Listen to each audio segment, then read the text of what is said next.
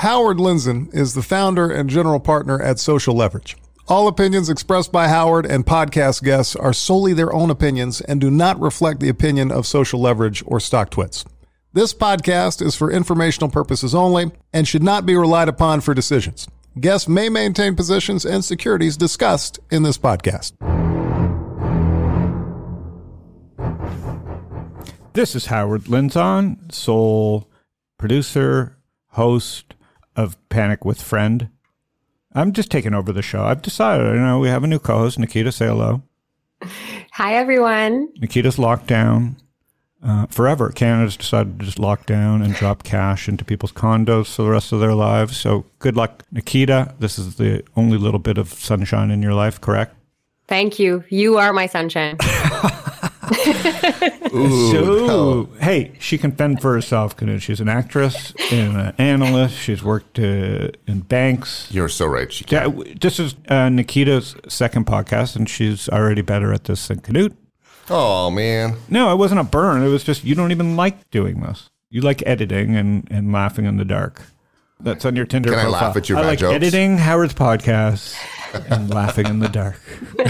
Whereas Nikita's podcast is it's COVID and I'm single and I'm ready. I thought that was a little forward, Nikita, but good news. We have a single gentleman on, on the hone. He's not a homeowner, he's a condo owner. Just found out. Nikita keeps detailed notes about these guys.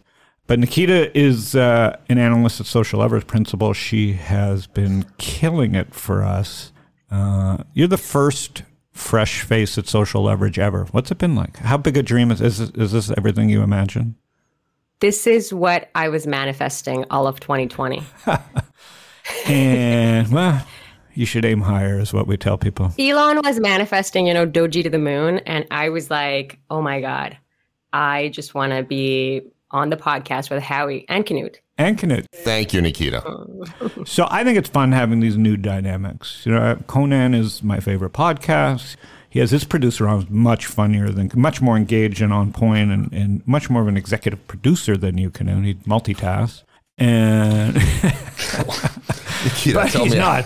He's not tall and white and handsome like you. He is Jewish. Well, he doesn't have that going for him. And then he has this woman who's worked for him forever, and no one's worked for me forever. So the odds of Nikita staying around are slimming by the moment of this podcast. but at the same time, he's had this hilarious sidekick woman who is having twins, uh, something Nikita hopes to have one day for her parents who, who call me and say, What's up with Nikita? They, I don't know how they got my number, Nikita, but they do call. I think it's cute. Damn it. The uh, so this this show is called Panic with Friends, and I wanted to have another friend on. So uh, Nikita's here. She's gonna have lots of questions. She's into everything that we're into: stocks, crypto, SPACs. She has a weekly SPAC uh, newsletter called. Is there a name for it? The Nikita newsletter. Oh, the Nikita newsletter, N squared. And uh, so you can see, even though I I put her up to the newsletter, it's been going on for a month or so now, and you have uh, readers all over the world. I know. I've done six so far, and that's what I do on Sundays because uh, we're in a lockdown, and I'm I'm not dating right now. So you know, I'm dating myself, writing these SPAC newsletters. And and so acting is something you do. You've been murdered. Your claim to fame is every show you do, you've been murdered. Yeah. And what is it about you that makes people want? You just come into a room and you're pretty, and people go, "She's dead." So, have you ever objected and say, "I need to live in one of these episodes"? Um, no, I'm. There's so many different ways that I can be murdered, so I'm still exploring that. Uh, so we're going to write a show. Uh, we're going to write a social leverage intrigue show about an investment that went bad and a founder gone rogue. So Nikita and I are working on that right now. And um, Canute, you have two parts in the movie, Okay. and uh, both of them call for tall white people. So laugh more. That's what we need from you. And I thought by bringing Nikita on, we could bring out the laughter. Oh, yeah. Nikita laughs fearlessly. Uh, you laugh like a giant teddy bear, we need to see more of that. And I gotta, I gotta make this show more like Conan, less about the guest. Do we even have a guest today? I think we do, yeah. By the way, our guest today, we shouldn't even be allowed to talk. He's that he's that smart and on fire. Uh, Kyle Samani. He lives in Austin, uh, not with his parents. No, note note that, Nikita. So that's a good Noted. check. And uh, he's Iranian, I think he said, did he not? I forget things so quickly. Yes. Yeah. And uh, he's maybe I'm very lucky that Vinny Lingham, a good friend of mine, uh, a lunatic, uh, crypto uh, early adopter and networker living in, I'm not going to tell you his address just because I like him, but living somewhere in California, introduced me to Kyle. Kyle immediately within three minutes was like, he really knows nothing about crypto, this guy, but I'll take his money. And luckily, I invested in 2017, Multicoin Capital. I have seen things in my investing life. I have not seen what has happened to crypto. I've never seen anything happen to something that I own. Thank God he's in charge of it. At least as we tape today, tomorrow it could all be over. And I fucking hate Kyle. But uh, right now, I love the man, love everything about him, so much so that I'm offering up Nikita. Can I do that? Can I an employee offer can an employer offer up an employee for returns from a fund manager? You can try. Yeah. So Nikita's playing along, but also knows more about crypto than me. Nikita, when did you get the crypto bug? I got it once around that 2017, but I think I missed the boat because uh, I bought that GBTC. Uh, and remember, like it was back then, it rode up to like twenty five hundred dollars before it like crashed, uh-huh. before they had that like crazy split. Mm-hmm. So I pretty much bought it at the top. Ooh. And I was burned so badly that I was like, okay, thank you next. And it was actually, uh, it's funny, it was actually an ex boyfriend who got me into that trade. So mm. he bought it at a thousand and rode it all the way up to like twenty five hundred. And then dumped you. yeah. no, I dumped him after that. Is that when you decided to lose 200 pounds? I did, yeah. so Nikita weighs about 60 pounds. The uh, so and probably always has. So we have the tall beanstalk of a man Canute, the petite, lovely Nikita, and the beast that is Howard, who's been manscaping for two hours before this show because you never know who will pop in and judge me by a random nose hair. So uh, we're going to bring on Kyle. He they have a ton of news. So when I had him on first in October, Ethereum was this is October, not of 1990, October of 2020. And you weren't paying attention as you normally weren't because you would have bought some Ethereum and Bitcoin because Kyle was on talking about what could happen if Bitcoin broke out. Um, I know. And this is October 2020. Ethereum was 400. It is 3,400 today. That's October, Ooh, November. December, January, February, March, April, May. Seven months. That's incredible.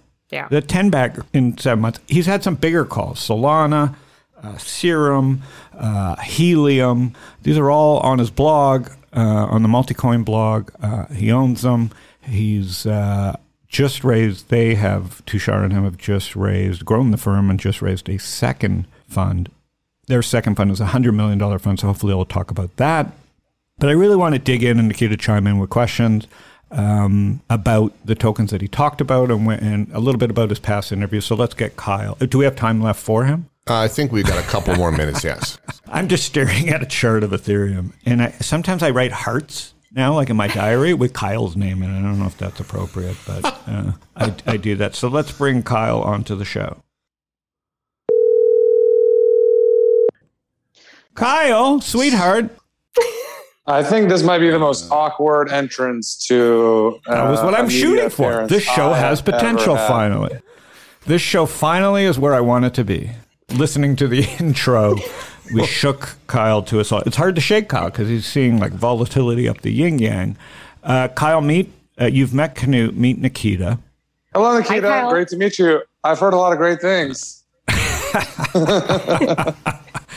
So Kyle has a great sense of humor. He's a good human. He has, uh, I wouldn't say predicted this, but lived in the middle of one of the greatest moves seen in markets in history. And, and, and forget 2017. I'm talking October to today. Kyle, how old are you?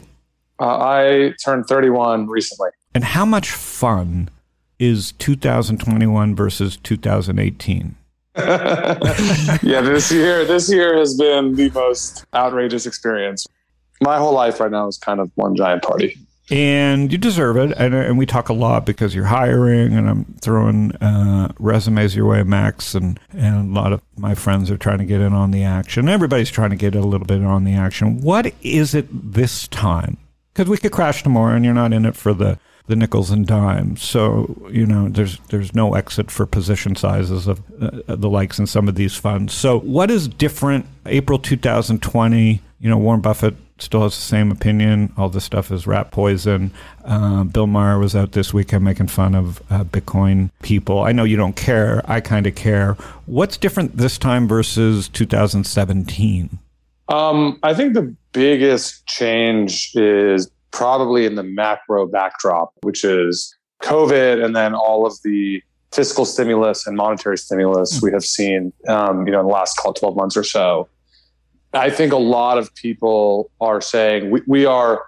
There are some some macro folks have been saying, look, the last ten years has been kind of unprecedented in monetary policy history, which may or may not be true. Obviously, it's kind of been one nice gen, general ten year bull market with a month exception, but uh, I think the the level, the degree of, of acceleration on the recent past, both from the left and from the right, in monetary and fiscal stimulus has really gotten a lot of people to say, you know, we, there needs to be an insurance policy that's real and in some sort of monetary system that is a way to opt out. Hmm. Um, and in its most simple, simple, simple, form, that is basically digital gold, um, which is basically what Bitcoin is. And that's caused a new heightened awareness and appreciation for the, the novel properties of Bitcoin. And then inevitably, as people have gone down the rabbit hole uh, with Bitcoin, they say, okay, well, what's all this other stuff? Mm-hmm. And once once they are willing to open their minds to Bitcoin and say Bitcoin is not rat poison, then they tend to have an easier time accepting, you know, the implications of other stuff like ETH and, and Binance and FTX and Solana and Helium and all this other weird, crazy stuff. And is Tushar split the roles here? Because uh, you, you know, when I started on the fund, it's going to be 95% liquid, 5% sidecar. Is that correct or am I off? Uh, it was we're targeting 85 15. 85 15. Back then, yeah. And now I open my statement, it's 95 5. so times have changed. Um, how do you feel about things? Do you get nervous at all, or are you just excited, or do you, or, or, what's your thinking now as a money manager slash investor raising fund two and putting still fund money to work in seed stage? How has the landscape changed from an investor point of view, from your eyes, to the founders and to just the mania? Um, I think the biggest thing I've learned is that duration is a source of edge. Um, in crypto, the price is the price is always the news. This is true across all markets. It's especially true in crypto because it's volatile, and because it's volatile, that tends to shorten people's durations. And I've realized that it's really easy I, well, theoretically easy, emotionally difficult source of edge is uh, duration. And uh, I, have come, been doing this for three and a half years now professionally, and I've come to appreciate that a lot. Um, I think that's been super important uh, for us as a firm to appreciate and to, you know, we did a good job of mostly ignoring people yelling at us, telling us to, to do things um, on a shorter duration, and we mostly ignored them. Um, and I, I feel stronger than ever now in, in kind of our, our, stance on, on duration and um, just focusing on the medium to long term and, you know, basically ignoring things that happen on a day to day or week to week basis. When you say ignoring, I, I tend to think it's me, even though I wasn't that guy. Were you talking about me? How did I behave uh, I mean, during the bear market? How did I behave? You were mostly just quiet, actually. Um, you were you were one of the better ones, but some of our LPs were very angry with us and demanded that they should not have lockups that they agreed to. Wait till you meet my wife. she equates you with liquidate Kyle. That was her chant running around the house. liquidate that bastard. And I'm like, honey, you got to go with the Kyle man. No, I'm kidding. So, um, what about the money raising then? Because you know, I was an early, you know, uh, Vinny was a good friend. You know, introduced me, and I, I remember introducing you around to a few people. I can't even, I didn't even follow up who did and who didn't because uh, that's the way I do things. I just share what I think are smart people with other people and see what happens later. What is the money raising situation like Fund One versus Fund Two? Um, yeah, so we have we have uh, a hedge fund which is open ended, and then we've got our venture fund one which has been closed for a few years, and venture fund two which we just closed a few months ago and just announced uh, recently. Um, raising for we actually tried to raise funds two in 2019 and failed.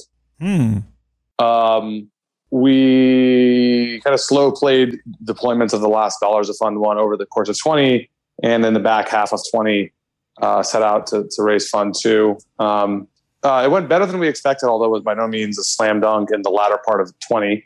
Um. But then, kind of through the first quarter of Q1, when we did the final closing on Fund Two, uh, things got really accelerated, uh, and and the, the, fund was was very very oversubscribed. Um, uh, that was a function of our portfolio doing well and the crypto markets generally heating up. And when you combine those two effects, you, you get kind of explosive inbound interest from from investors. Uh, so we're very fortunate now that we are, are not worried about raising Fund Three. And uh, Nikita, you, you, you, can chime in anytime. Don't worry, I won't interrupt. I'll, I'll, interrupt Knut, but not you. Do you have a quick question you see you wanted to ask? Yeah, I was, I was just going to say that, uh, Kyle, I first actually heard you on uh, Howard's podcast in October. And it was very interesting because I think it was right before that inflection point. And, you know, you were talking that, oh, it's still the wild, wild west of crypto. And uh, you were kind of expressing your skepticism that Bitcoin hadn't actually taken off. And uh, you know, you were you were in that like I remember listening to you and you were like a bit skeptical. So it's interesting that just in the last eight months, like what has happened. Um, the, I remember listening and you were saying, you know, it needs to take out these all time highs because everybody, you were saying all the ideological dollars are maxed out in Bitcoin and the non ideological dollars don't care. What's changed in that statement, if anything? Um, yeah, I mean, the ideologues have been more or less maxed out. Um, what's happened is a new wave of people have come in who are what I'll call not ideologues. They are now long term, you know, in, infinite duration um, money managers, uh, endowments, pensions, foundations, sovereigns, those types, um, even corporates, uh, where their time rise is measured in decades, if not centuries. And those people are definitely not ideological. And they started buying Bitcoin. Um, and inevitably, as they started buying Bitcoin, obviously all of the people who work at all of those firms, you know, some of them may have already had some exposure, but a lot, I bet you almost all of them increased their exposure. Um, and then they all told their friends who are ultra high net worth and family offices and whatever, and all those people started to buy Bitcoin. And so the universe of people who were considering uh, were willing to buy the asset, you know, in, I would say increase in terms of available wealth probably at least 10 or 20 or 30x in the last six months. Yeah. Um, if not, if not more. I've never seen anything like it. So that's interesting. And then something else you said was a lot of the things we learned from being in the public markets make us better investors in the private markets, which obviously kudos. I agree. That was the joy of me going back and forth between markets and being crossover. Um, now, are you finding it going to help you now that you've been a private investor and gone through a bear market in the private markets where you couldn't sell. And even if you could, maybe you wouldn't have anyways because you remained bullish. The reverse holds true too. So is that, is, are you starting to see that help you as a hedge fund manager? Yeah, we've, um, when we say like the public private, they help each other. So I think there's definitely some um, emotional benefit again in both directions. Um, dealing with a hedge fund makes I think help us deal with, with emotion when things are hot on on being disciplined on the private side. And then conversely, I think being involved in the private side helps us maintain longer mental duration, um, even when things are volatile, both both up and down. So I think there's some some psychological benefit of practicing both. Um, but I think actually, usually when we, we talk about the kind of crossover value, uh, I think it's more reflective of just kind of the nature of our industry, which is you've got these bigger, later stage growth assets You've got smaller, earlier stage stuff that, that some of which is liquid, and then you've got smaller, earlier stage stuff, some of which is illiquid.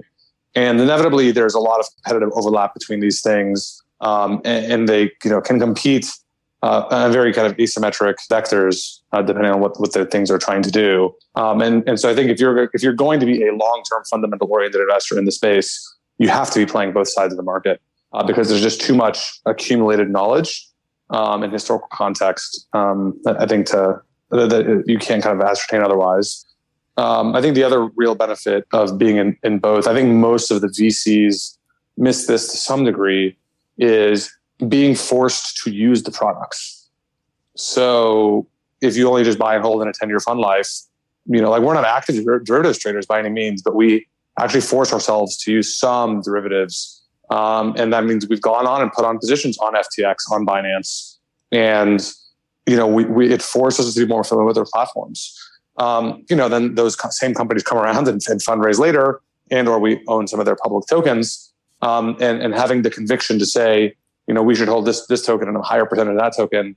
I think that you really develop the conviction to make more concentrated bets there, um, if and only if you understand the nuances of each product on a very detailed basis. Totally agree. You know, it's why I've stuck so much to, and I do get excited talking to you because even though I'm not a, a futures trader or a currency trader or even a crypto trader, seeing what FTX and Binance have built blows my mind. Therefore, helps me appreciate the founders and the teams more and then the products on the system. You said um, maybe the only thing you might have gotten wrong, and but maybe I'm wrong, is that you in October you said well you believe we finally see a, a consumer use case that people will love by the end of next year. Maybe you meant by the end of this year. Is there anything poking its head over the last seven months, or that we should expect this year now that you feel really in your bones is the thing? I mean, I say NFT. I'm using this, and tell me if I'm wrong. But you know, it helps me thesisize some of this stuff and stay long. Is you know, NFTs are the thing before the thing, right? Like it's like QVC before the internet. QVC was like, oh my God, we're on QVC. We're selling millions of widgets. And then the internet came along and everybody could sell, not just QVC, millions of people could sell widgets. And NFTs, I just keep making fun of them, uh, hasn't prevented me from making money in the tokens. And so where are we at the thing before the thing or what have I missed? Is there something there that's the thing?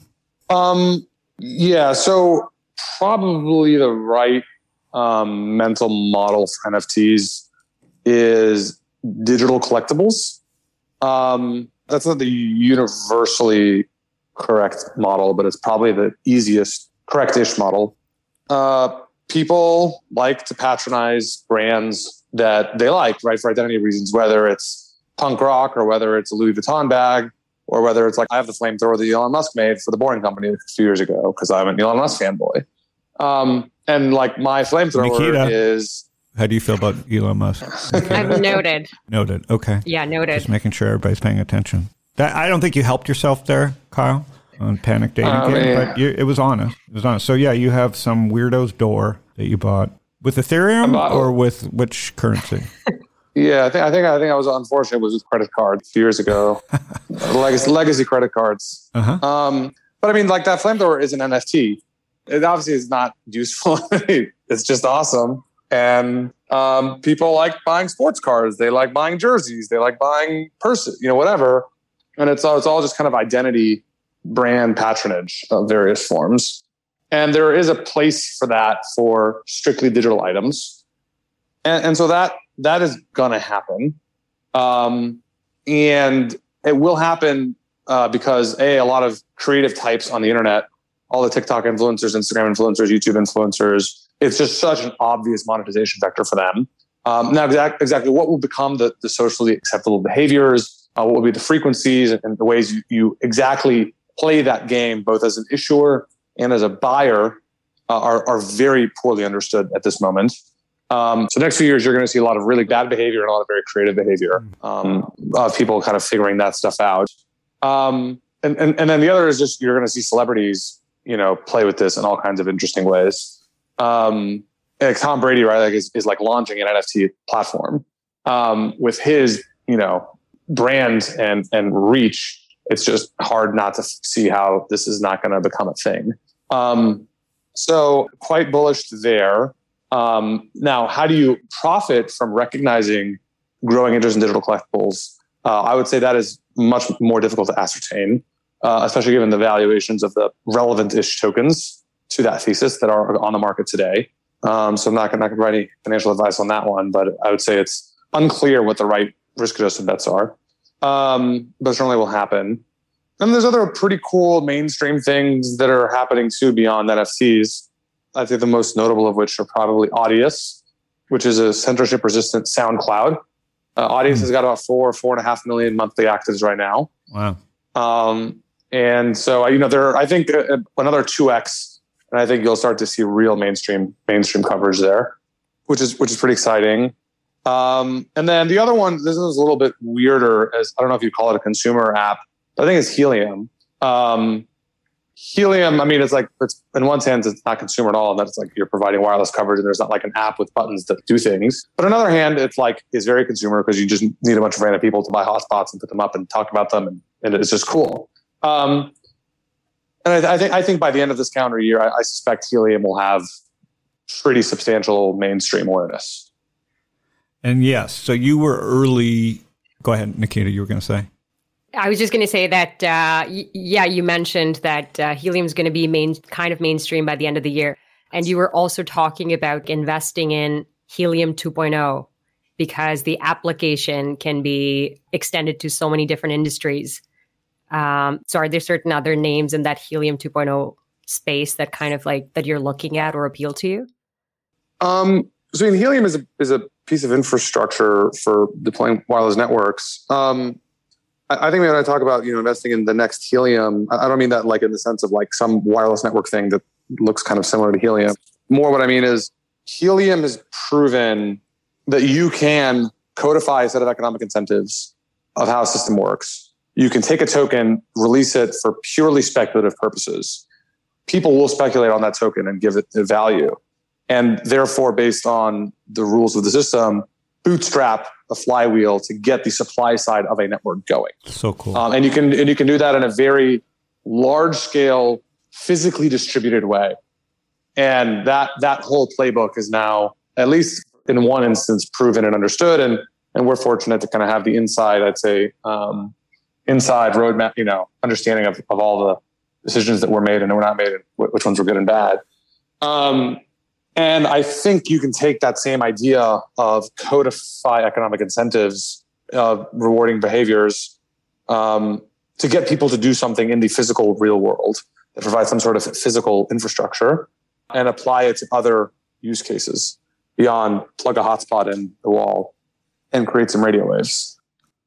Like maybe toll roads were, were somewhat like helium in some way. They got paid back very quickly, like the Coronado Bridge, where they got the bridge made and then you paid it till it was done. Helium is like you got the supply side going, but the demand side is is it limitless, and so the price theoretically is limitless. No.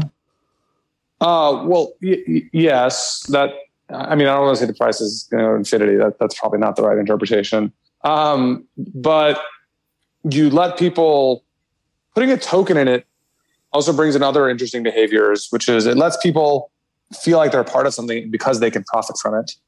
Um, and that's that's like a very powerful supply side dynamic that is mostly not existed in, in most other internet networks. Um, and then people talk about it and share it with their friends, and, and you get all those kinds of, of viral effects that go from there. I think the really cool thing that will probably happen by the end of this year is the new version of the Helium network that's rolling out right now is uh, five is 4G, 5G enabled.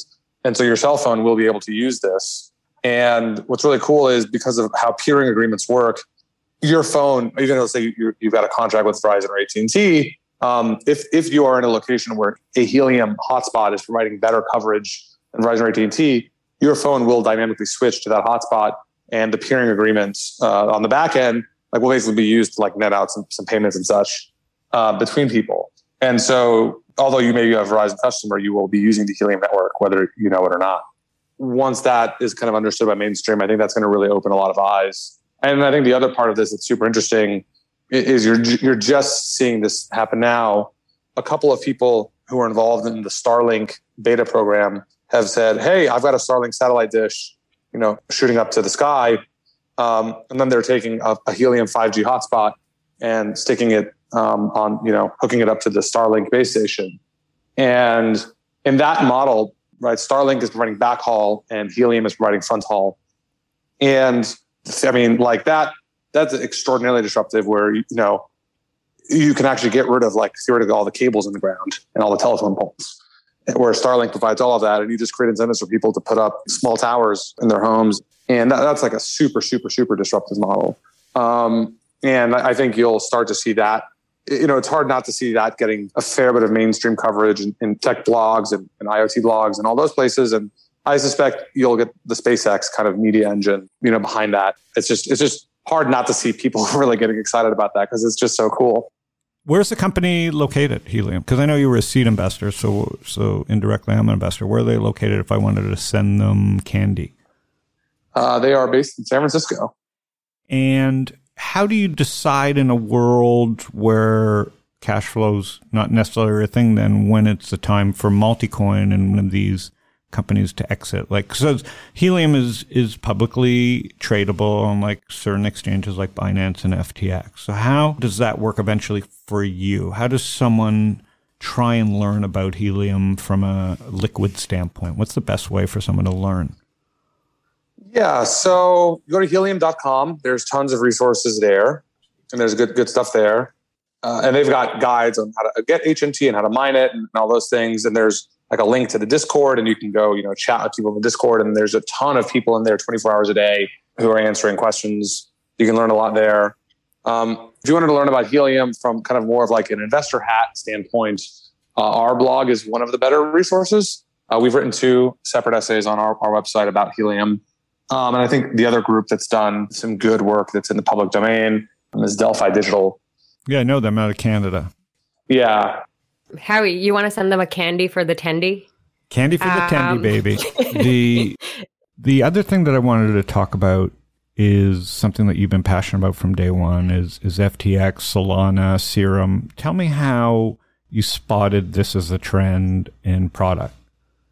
Um, yeah, well, there's a lot of interrelated things there. Um, Take your time. let me uh, let me uh, un- unpack them. Um, so you know, I got into crypto in 2016. And I, I understood Ethereum early on as smart programmable money, hmm and I, I, that that that struck me as important. I, I, I, no one at the time, myself included, had kind of codified that into into DeFi and understanding that you could have modular financial contracts and you can just recreate global finance in a, in a modular, composable way. I, I wasn't able to articulate that in a cogent fashion, but I understood smart programmable money mattered. And over the course of 16 and 17, the first few exchanges, the first few applications on top of Ethereum, basically all of them were exchanges. Uh, Ether Delta was probably the first. I mean, even Augur was a an exchange of sorts, and Zero X kind of launched at the end of 17, and we actually got very bullish on Zero X and published a, a paper on it, at, like I think in December of 2017. And we, we developed a real conviction that trading was the single most important application of a blockchain um, beyond kind of non-sovereign store of wealth. And once we concluded that, and we, we concluded that, that irrespective of whether you're trading derivatives or trading spot, you just need to be able to trade a lot of stuff. And once we concluded that, we said, okay, is Ethereum actually designed for trading? And a very, very obvious answer to that question was, and still is to this day, is no, it's not. And we started looking at all the other kind of new smart contract platforms that were launching at late 17, early 18. Launching meaning like the developer teams kind of got off the ground and got started. And spoke to all of them, and, and they were all kind of making different sets of technical trade offs in what they were doing. And the one that we ended up developing the, the most excitement about was Solana. Um, the Solana team designed the system from the ground up where they said, we are optimizing the system so that we can run a central limit order book on chain. Hmm. Um, I believe the very first pitch deck they ever sent us, actually, literally the, the title slide said NASDAQ for blockchain. Uh, they've since dropped that messaging. That was pretty corny. But like that's been the technical optimization parameters like since inception. And that struck us as being very, very important because running an ex- actual high frequency exchange is actually a very difficult problem. Um, scaling databases and reads and writes concurrently in real time with lots of people hitting the system uh, is understood to be a very difficult problem. hmm And so we made a really outsized bet on Solana, saying, okay, uh, focus on trading and make sure that you can deliver the best trading experience in the world in a decentralized network. Hmm. Uh, and that's and that's what the Solana team focused on, and that is what they ultimately delivered. And uh, so the blockchain launched in uh, March of 2020. Uh, R and D took a little longer than we would have liked, uh, but it, but it launched. Um, meanwhile, kind of during that same time period, this guy named Sam Sam uh, was a trader at Jane Street, hmm got into crypto in 2017, launched a firm called Alameda, just his money and maybe some employees. And they were just a market making arbitrage firm. They were delta neutral, trading a whole bunch of um, you know crypto things. Um, they were absolutely crushing it. And uh, in November of 2018, Alameda, there was a big there was a big market crash in November. The whole market was down like forty percent that month, and Alameda was hedged. They were trading primarily on uh, OKX, which was at the time the largest derivatives venue in in crypto, Mhm. and um, they had some offsetting positions elsewhere. But OKX's liquidation engine failed, and as a result, they, they ended up having to socialize losses across a lot of traders. And, and Alameda was one of the traders that got hit really hard. Hmm. Um, even though they, they were they should have been hedged, OKX screwed them out of basically incompetence. Got it. And uh, and you had nowhere happened- else to really go. Like, I mean, it was just early days, like being stagecoach, was- holding your gold. Yeah, it was like it was like OK and Huobi and like a couple of other smaller like and BitMEX and like those were basically the only venues that were around at the time, especially for derivatives. And so Alameda got hosed um, as a result of that. And um, Sam said, you know, God damn it, like these crypto exchanges suck. I'm going to go and build the exchange that I've always wanted to trade on. And so launched FTX in May of 2019. Um, we looked at the FTX seed round. Unfortunately, we did pass, uh, which I, I, that one really hurts. Um, but he launched in May of 2019, and within about three or four months, people, I'd say the serious traders in the market started to realize, hey, FTX, like this is this is a real. Like this thing is for real. Like it's innovative. The the liquidation engine is much better. The collateral system is much better. The APIs are better. And by the end of 2019, it started to, I'd say, become consensus-ish view among the far end of the risk curve crypto traders. Like FTX is going, is going to be a serious player. Um, by the summer of 2020, FTX team realized you know, they're just growing and compounding and you know, getting more PR and brand recognition. Volumes are growing. Like everyone's been loving the product. The FTX team realizes this whole DeFi thing is a really, really big opportunity. Um, and they're like, okay, we, we want to do something big in DeFi. And FTX is uh, at this point one year old. And you know the FTX team, their whole claim to fame was they built the best exchange. They looked at everyone, everyone else did it. Everyone else sucked for a whole kind of interesting technical reasons. And they were like, we, we, we're going to build the best absolute system we can. So that they looked at, you know, building some DeFi stuff on top of Ethereum. And they were like, this is impossible to build anything useful um, on top of Ethereum that is worthy of our kind of, uh, you know, brand equity and, and, and um, reputation. Yep. And they said, okay, let's go, let's go look at all of the other competitors to Ethereum and let's see if any of those guys have like solved the hard technical problems here.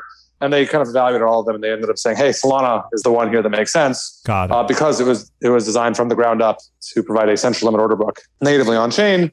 And Sam, who's the CEO of, of FTX and Alameda, understood that you, want to have native composability of having liquidity on chain because that is the atomic unit of composability that matters Mhm. um, for all all financial trading.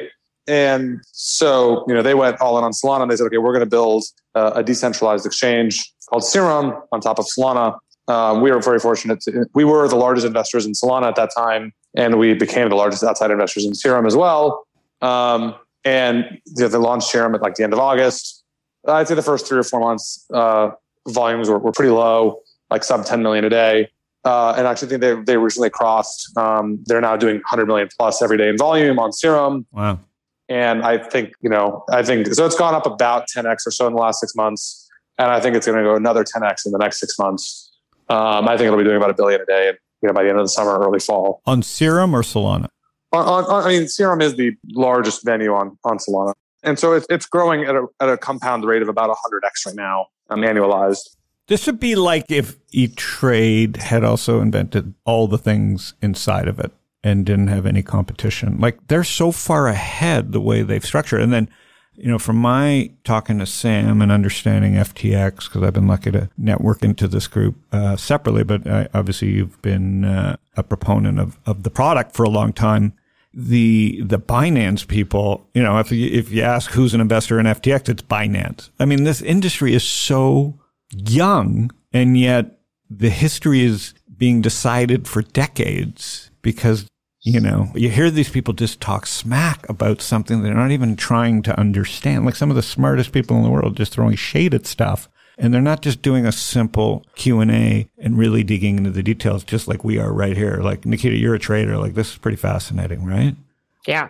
this is unbelievable. So you, so the pieces started coming together for you that even though you missed FTX, you saw what they were developing, and when they named Solana the thing, you just happened to be in the right place at the right time, and then triple down, et cetera, et cetera. Yes, bingo. We, we bought some FTT along the way. Um, Yeah, so we I. weren't in the seed, but yeah, we did buy some FTT along the way. And so, what can go wrong? We always hear like things blow up in you know leverage and scale. So, what can really go wrong that you can't control? Um, yeah, I think there's a few sources of like major blow up risk. So I'd say one is some very, very adverse, aggressive changes in the regulatory environments across the US and or China and or Hong Kong um, and or Singapore.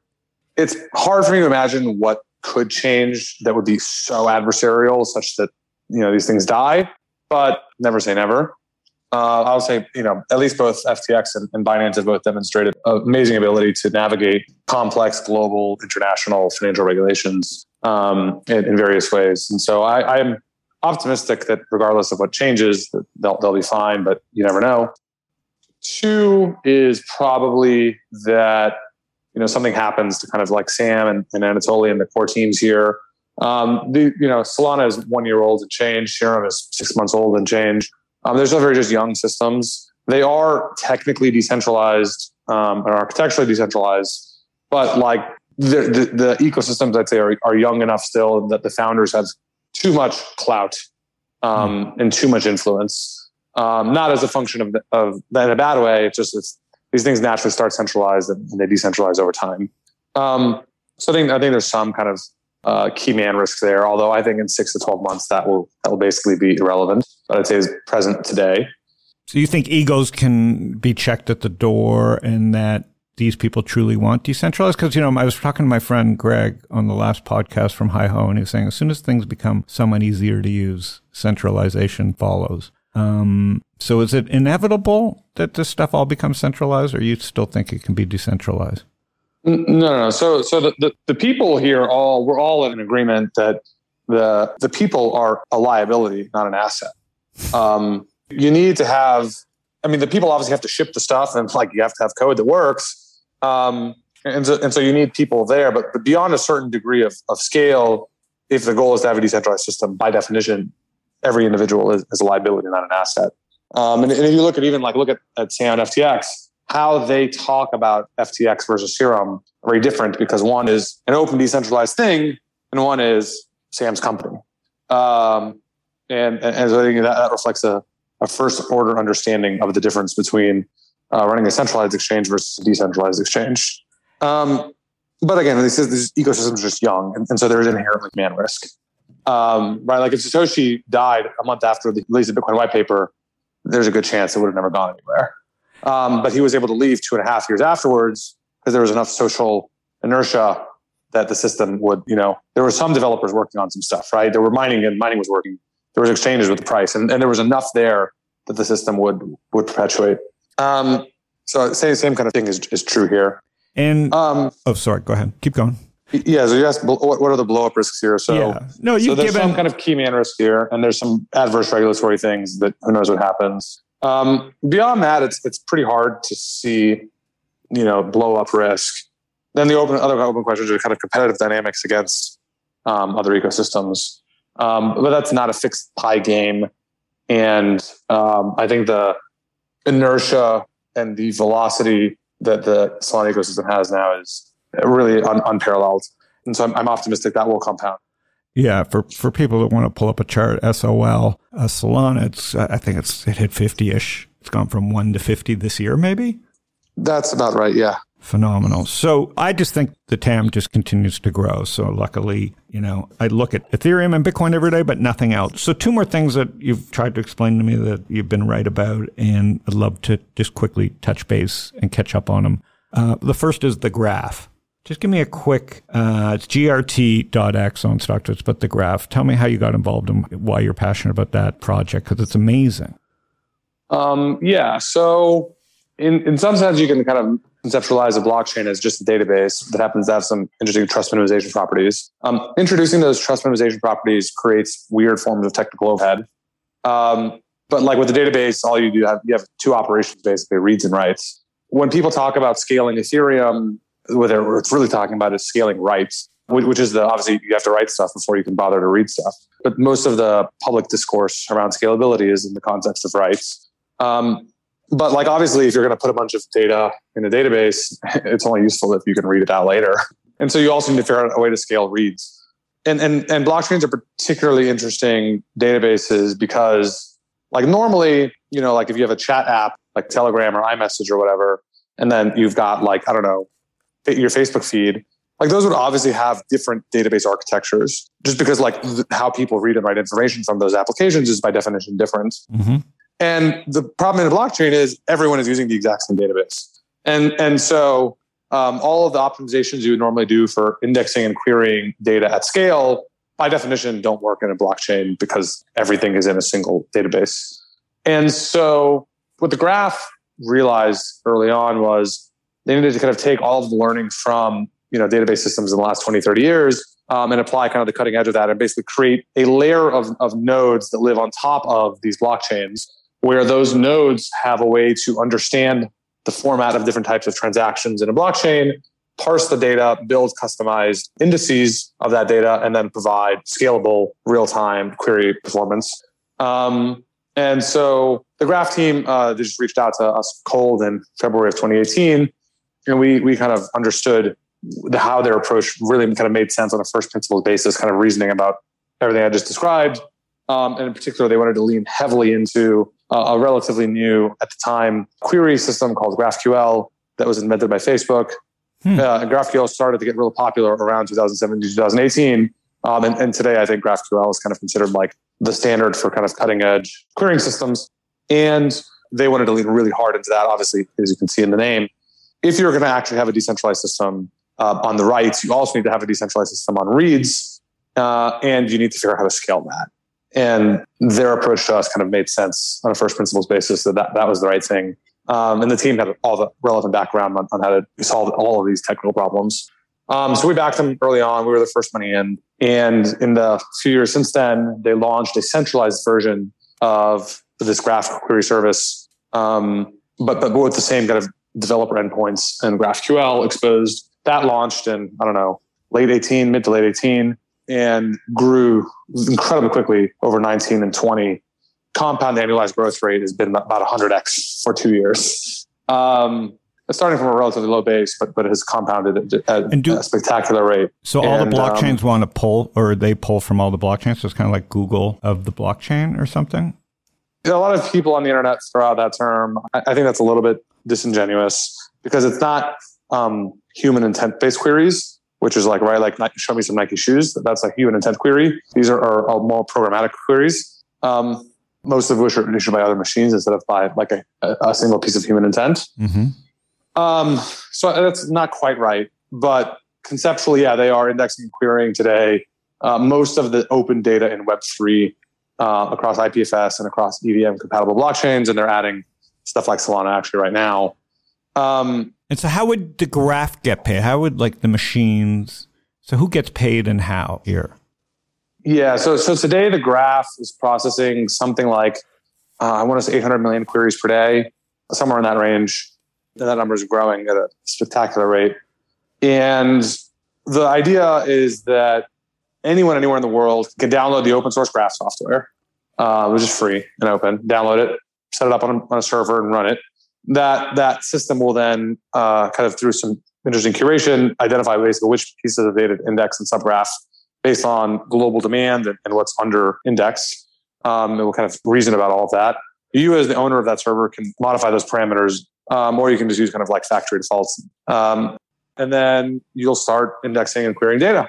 Uh, indexing data, and then as you know, people go to websites where they want to query that data, those queries will get routed to your computer, and you will get paid uh, uh, on using micropayments. You know, like we're talking fractions of a fraction of a penny uh, for every query that you serve, uh, and those you will get paid by basically the people who own the front end. So, for example, like I think Sushi is like, or, or Uniswap, for example, are, are two well-known.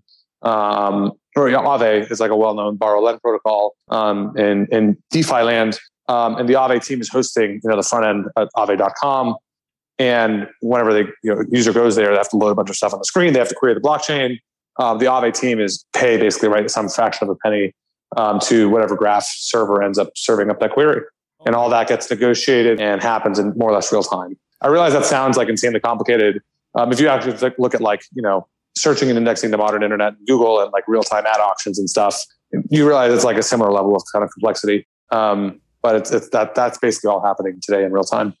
You know, you coming on is like a history, and unfortunately, I don't get to banter because I know you love to banter, and so does Nikita and I and Knut. But I mean, I I'm blown away because you know just this weekend on Yahoo, I'm live streaming people talking about oil and uh, tobacco and throwing shade, and I'm like so immersed.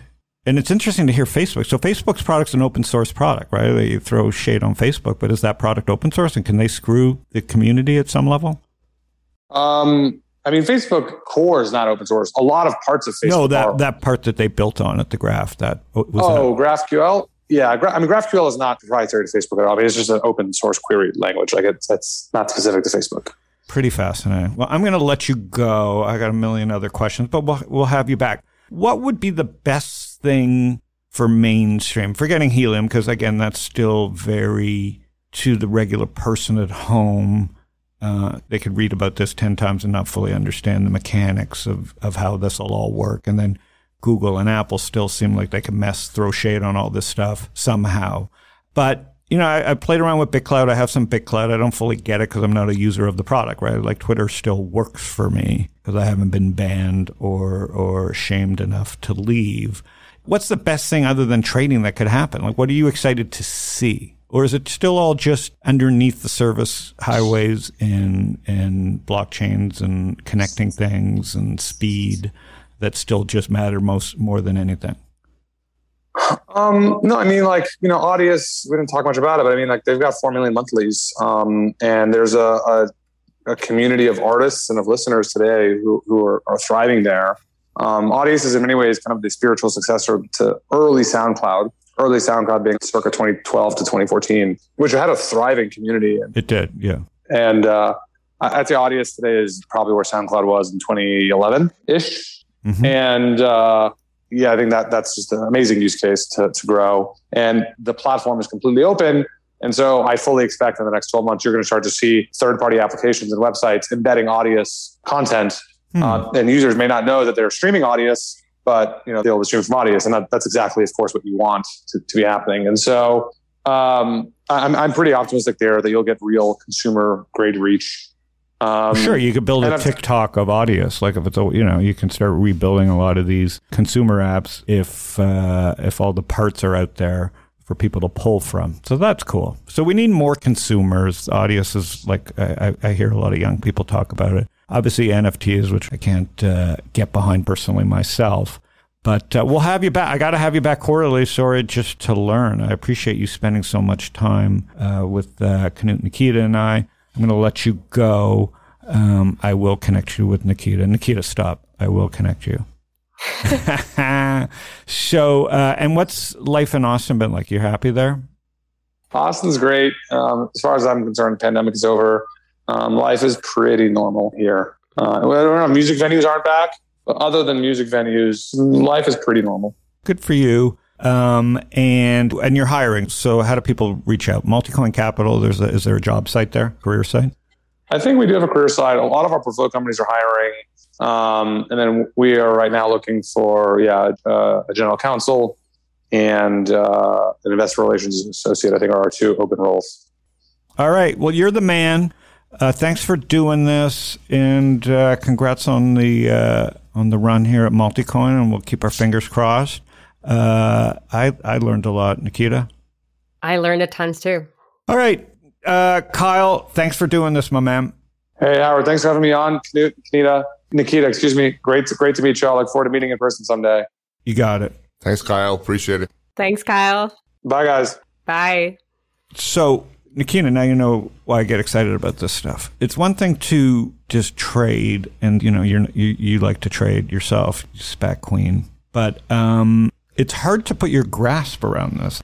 And we're still so early. Like these things are still like year one and year two, but they have traction. Yeah. They don't have traction the way Facebook has traction and YouTube has traction and Snapchat has traction, and but there's traction, and you can make money on the financial side. It's not fun for everybody, so you don't. People are ignoring it because they think everybody's trading, you know, silly things. But these are really powerful engines being created in databases. So pretty exciting. So I didn't uh, get a chance to banter that much. I, I wanted him to go through the history because you have to know these stories to know how early we are and how much risk there still is. So, uh, Canute, I think Canute is having a heart attack because I'm moving, looking at video, and uh, there's creepy crawlers in the other room making noise. Canute, Yeah, I think they've. Uh, did you shoot the thing that was moving? They've been silenced temporarily. so uh, it's good to have Nikita's uh, bright, sunny, shiny face. Absolutely. You're even smiling more than now Nikita's here. well, I can Take look some at of the her weight. not just you. I mean, it's a Yeah. it's a huge. See what I do for you? It's feng shui. Nikita brings feng shui exactly. with a brain. Thank you, guys. So you, unfortunately, are stuck in SPAC world, which is the most depressing place on earth right now, correct? I know it's super depressing. It's like each week I'm dreading now what I'm going to write on Sundays because it hasn't moved. It just keeps on going down. So that's happened. Kyle went through that. Crypto goes through that. We need to see some good deals, just like crypto Yes. needed to see some real product innovation, and we're getting it, and then attracts the talent.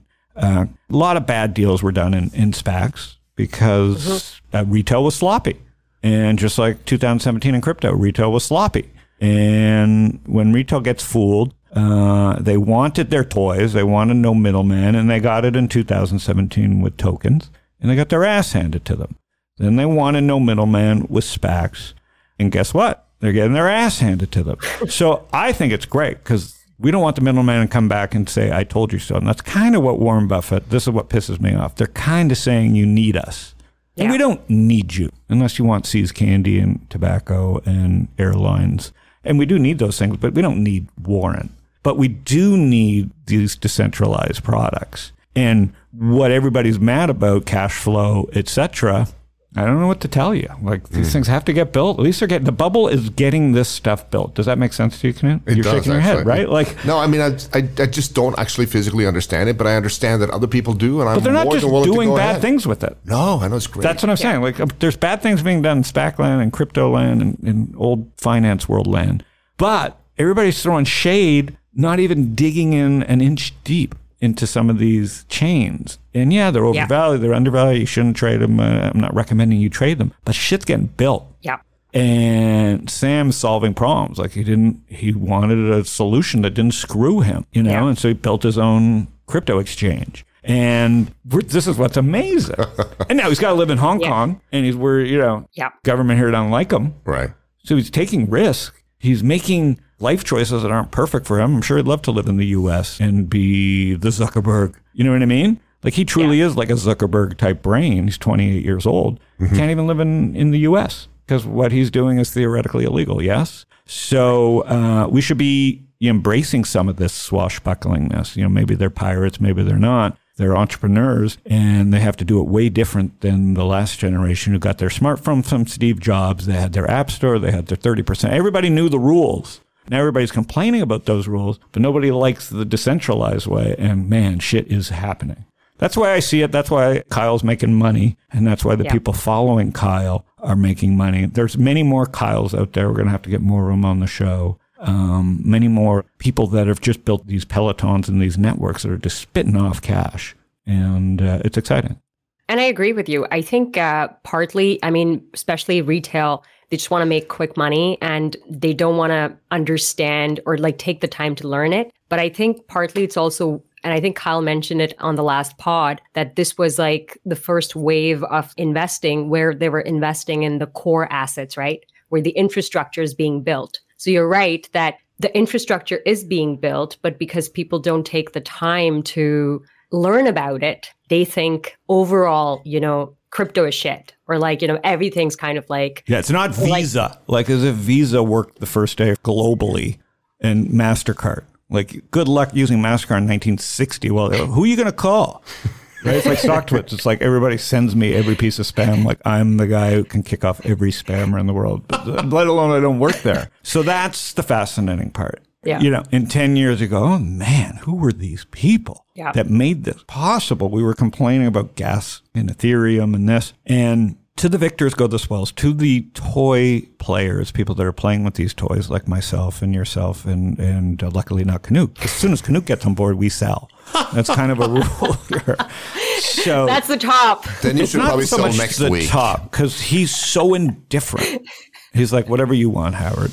And so Yeah. I think in his way, he's actually the best type of investor, meaning he doesn't even throw himself into the network. He just says, I'll just attach myself to that node and right or wrong is right more, more than wrong. Let's do it that way. So he actually has the right attitude for someone indifferent, which is, I know there's something there. I just don't want to do it. And, but I'm not going to make fun of it. I'm going to keep an open mind about it. And our job here, you who networked into us at Social Leverage, and anybody out there who's looking maybe at Multicoin, we're hiring, he says, for all their companies. Uh, what an opportunity. And I tell my nephews they're going to work at, you know, um, the big uh, Arthur, Ant- whatever those kind of consulting firms that you probably worked at one, Nikita. Right. Yeah. And they're making 60 grand and they're worried about quitting because they have a five grand bonus that they'd have to give back. And I'm like, oh Yeah. my God. That, Well, that's why I keep right, on Knut? Like they're they're so smart. I met my son's friend, and he's so smart. He's a data scientist, and he's at uh, I don't know whatever the one is, and he likes his boss, but he's like, I can't leave. I'd have to get back to five grand. I said, you really need to. really are underutilizing your your noodle upstairs. If Yeah. you're, you've got four years of college and you're taking a 60k job when you're a data scientist and know how to use Python, and knows how to use Tableau, I'm like, people are hiring you, man, and they're probably paying a hundred grand, and Yeah. you're going to learn a hundred times more. So you know, Well, that's why I keep on saying that, you know, we need to find a token for you because we and me and Knut, we have attached you are the you are the coin here. And we need a coin out here which says Howie. No, there's that BitClout thing. I don't get it. I don't want to monetize Howie. I think, you know, the SPAC is one way in a sense that we're monetizing this. If people trust me, you know, ride with me. The token is SPAC in many ways. It's like, trust us to go find a smart deal. The other way to trust us is to get in our streams and to see who we're following and go ricochet. No, what do you call it? You go slingshot off my network and just go do it yourself. Right? Like, Right. you know, be nice and say hello and thanks for the intro, but just go over, right? The whole Yeah. point of these networks is to just glob into it. Don't cause cancer, like don't wreck the network. And obviously Right. that happens, but just go ahead, you know, say thank Yeah. you, uh, be polite, but you don't have to wait and ask permission. Just go. And I don't think enough people are doing that. They're really just not throwing themselves into these networks and seeing like the Discord channels. Like even at StockTwits, I'm like, why aren't we putting when you have a, a ticker and, and people are just YOLOing on StockTwits, maybe we should add the Discord channel on those. So at least people can discover a conversation they may like more, you know? Yeah. And and it's that interoperability that uh, founders and, and products have to start giving because the conversations are everywhere and all these different platforms are good at different things. All right, enough of me rambling. Knut, are we even on? Have you shut us off already? Uh, about 20 minutes ago, yeah. All right, that's why Knut, that's why Nikita's here. You'll never shut Nikita off. I just let you ramble. All right. That is it. It was a little bit longer, but a lot of knowledge dropped. That was uh, Kyle Samani, Multicoin Capital. As always, here on Panic with Friends, we're trying to not get years ahead of the curve, just kind of months and weeks ahead of the curve. Sometimes we're even a little behind the curve, but as long as there's a, a stupido, how do you say stupid in Norwegian? Stupid. what do you think? They copy their English. So as long as there's stupidos out there, which there are, trust me, you don't even have to be. You could be the millionth person to like something, and you still have plenty of opportunity out there. So this Panic with Friends. Uh, you can find us on Spotify at uh, not on Radius. What was the name of that thing? You got to go try that, Nikita. Which the one? music one that he was talking about. Oh, the Audius? Audius, yeah. Yeah. So we're not on Audius yet, but we should look into that. We will. No, you won't. So Nikita will. Someone will. and um, we Spotify, Google, uh, Apple uh, Podcasts. Uh, subscribe so you never have to worry about doing it. Thanks, StockTwits, uh, and thanks, Knut and Nikita. See everybody next week.